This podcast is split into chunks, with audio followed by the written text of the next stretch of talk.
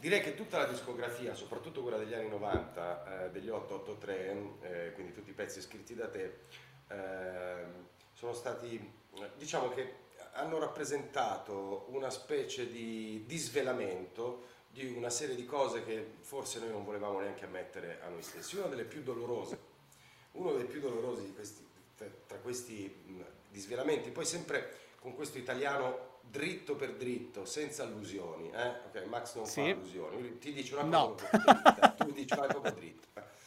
Fondamentalmente abbiamo passato anni dalle scuole medie, direi, in poi a cercare in ogni modo di avvicinare l'altro sesso, e ogni volta che guadagnavamo un centimetro, un minimo di intimità, qualcosa, speravamo che si sarebbe trasformato in altro.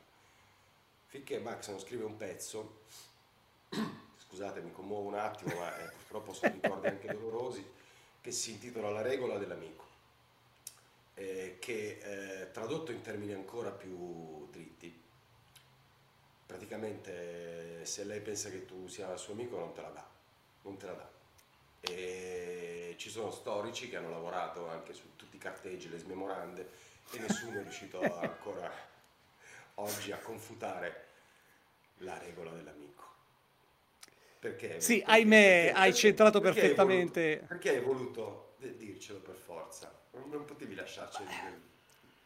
Allora, io purtroppo ci sono cascato tante volte, a mia volta, e ho sempre pensato di essere l'eccezione, perché tutti crediamo, no ma a me non succede, è la storia umana, no? Cioè, sai, perché quello è convinto di poter andare a 200, perché è convinto che a lui non succeda.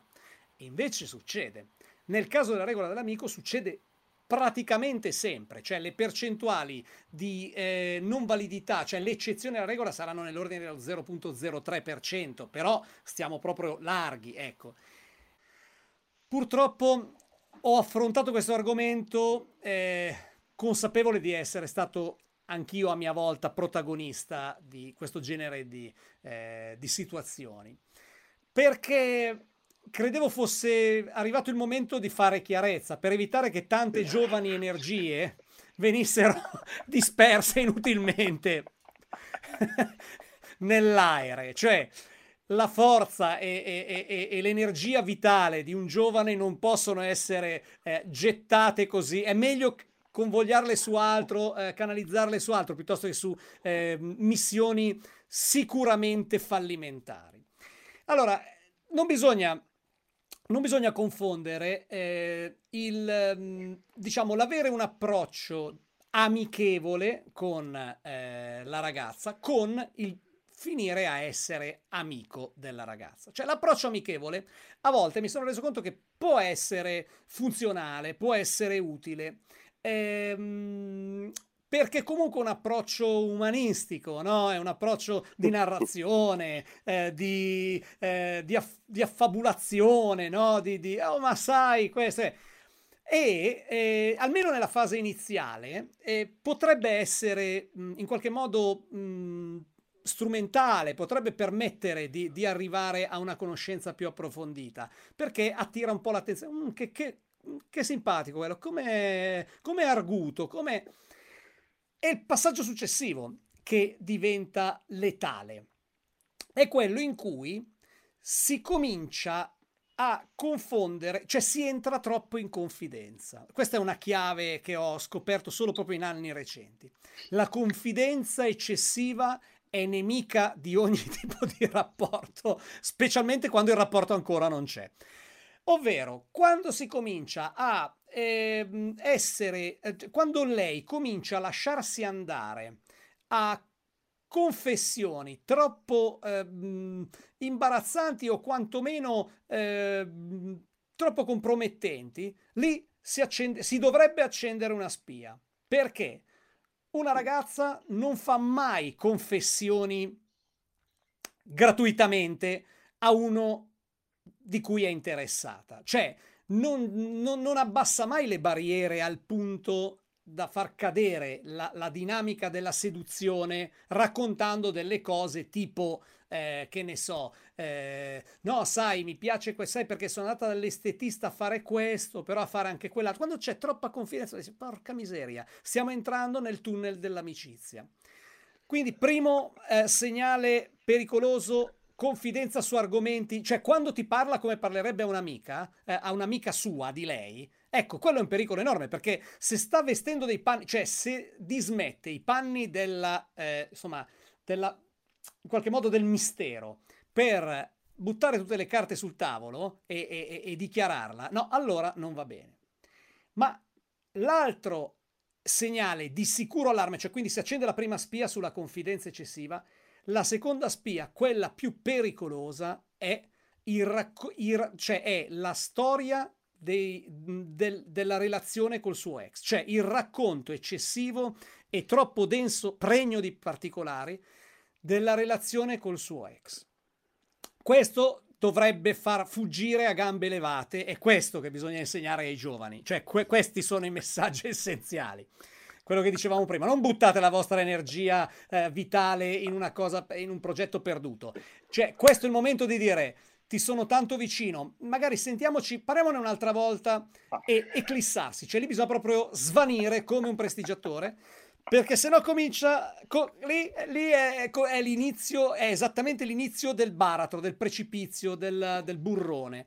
Perché quando tu diventi l'elemento, cioè il tester del ma sai lui quando stavamo insieme l'altro per esempio mi aveva portato lì e poi a un certo punto mi ha detto guarda devo andare a casa perché c'è la partita di calcetto con i miei amici e quindi mi ha lasciata da sola alla festa della mia amica Marzia ma perché avrà fatto così? Ma tu da uomo come giudichi una cosa del genere? Tu da maschio come giudichi una cosa del genere? Lì vuol dire che proprio sei già, cioè la fossa è già stata scavata e tu sei dentro con metà del corpo. Cosa faresti tu da maschio? Allora lì tu hai allora tu sei già compromesso lì, non potrai più ottenere niente perché qualsiasi risposta tu dia è sbagliata. Vabbè ma poverino, voleva andare a giocare a pallone, anch'io farei la stessa, ecco, e allora tu vieni messo nella lavagna dei cattivi, oppure puoi tentare quell'altra strada del superomismo, no? Cioè beh, io, guarda, ti giuro, e quella lì è la più grande stronzata che tu possa fare, guarda, io, secondo me, un uomo che lascia una ragazza come te, in una situazione del genere, così bella come te, carina, di classe, con la tua dialettica, per andare a giocare a pallone con 4 stronzi, ecco, un uomo del genere secondo me non merita niente. Ecco, tu facendo così entri direttamente nell'ultimo girone dell'inferno, perché da un lato stai utilizzando tecniche da avvoltoio, ne abbiamo parlato in altre occasioni, cioè l'utilizzare tecnica da avvoltoio non porta mai a nulla di buono, può portare sull'immediato ma poi non porta niente sul medio termine.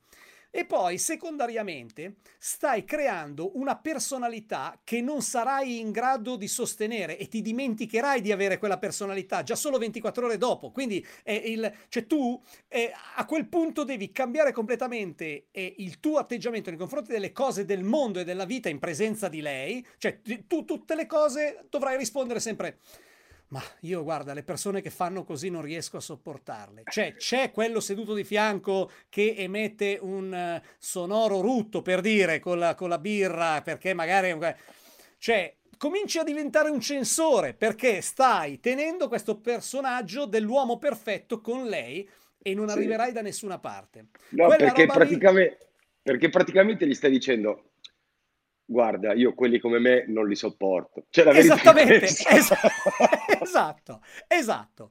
Quindi lì sei già entrato. Quando ti vede come confidente, quando ti vede come ma perché un maschio fa queste cose? Ma tu che sei un uomo, perché? Secondo te, secondo te perché mi ha risposto così? Secondo te perché? Tu lì hai una finestra di opportunità piccolissima, sei proprio come in Star Wars, quelle cose tipo che devi passare sotto col caccia e si sta chiudendo la morte nera e hai pochissimi istanti per uscire prima dell'esplosione alle tue spalle. Ecco, lì sei in quella esatta situazione. E questo è diciamo, è un po' il motivo per cui ho scritto questa canzone, perché dopo aver perso, forse se mettessi insieme il tempo buttato nella mia gioventù, probabilmente, sai quelle cose, quanti anni dormiamo nella vita, no? Sì. Sai, fanno questi calcoli. Benissimo, allora, pensiamo a quanti anni abbiamo buttato via se li mettiamo assieme questi momenti. andando dietro a una con la quale abbiamo compromesso il rapporto al quarto minuto del primo tempo, e siamo andati avanti a giocare primo, secondo tempo, supplementari, rigore, cioè non è quantificabile, no? Chi te lo ridà più questo tempo? Chi ti ridà più quell'energia? Quindi, assolutamente. Il colpo. C'è l'ultimo e definitivo livello, che è questo, secondo me, quando proprio non sei in grado di mollare il colpo e sei veramente innamorato. Se ragazzino sei veramente innamorato e sai che stai perdendo colpi perché oramai sei quasi amico, sei molto amico, però hai ancora una piccola speranza finché lei non ti dice: senti, ma secondo te io a coso piaccio? Sì. Lì è proprio il mondo si frizza, tu scompari, sì, muori, e lì hai la certezza, no? Assolutamente. La certezza ce l'hai lì, specialmente perché te lo dice lei, la certezza totale, assoluta, è dove dentro la credi ne cresce. Tu hai questa certezza perché sei in un posto, cioè lei ti sta dicendo: ma secondo te a lui piaccio? Questo accade in un posto dove l'hai portata tu, cioè lei si è fatta portare lì da te, sapendo che c'era lui. Cioè, certo, tu sei taxista in quel momento, sei psicanalista, sei terapeuta di coppia, di una coppia che non è la tua, fondamentalmente. E che ancora non c'è neanche, capito? E che ancora non c'è neanche, non c'è, tutta in predicato di... Quindi tu sei in quel momento, nella scala evolutiva sei appena sopra, che ne so, l'ameba, cioè tu ti senti come quello non si sa ancora se, sai, come col virus, no? Coi virus non si sa se è vivo o se non lo è, la scienza si divide. Ecco, lì tu non sai se sei già una forma di vita o se non lo sei, no? Perché potresti essere semplicemente un aggregato, un agglomerato di cose. Conosco persone che sono andate anche oltre questo, che hanno detto: ok, adesso io faccio finta di intercedere per coso e poi le spiego, sì, che cosa è uno sfigato e prima o poi sarà mia. No, non succede. Se entri in quel tunnel ti vai a incartare, poi hai bisogno veramente della terapia, perché non sai più la differenza tra il vero e il falso, tra il reale e l'irreale. Entri in un tunnel, veramente, cioè chiunque sia all'ascolto, chiunque leggerà quello che scriviamo, chiunque, non fatelo, salvatevi la vita. Quando diventa troppo complicato il meccanismo, quando ci sono troppe subordinate, quando lo schema ha troppi rami, come un albero rovesciato, no? Cioè, quando ci sono troppe ramificazioni, vuol dire che non c'è nulla da fare. Per favore, andatevene prima. La seconda ramificazione è già troppo complicata, la situazione. Non se ne può uscire. Cioè, nessuno c'è mai riuscito.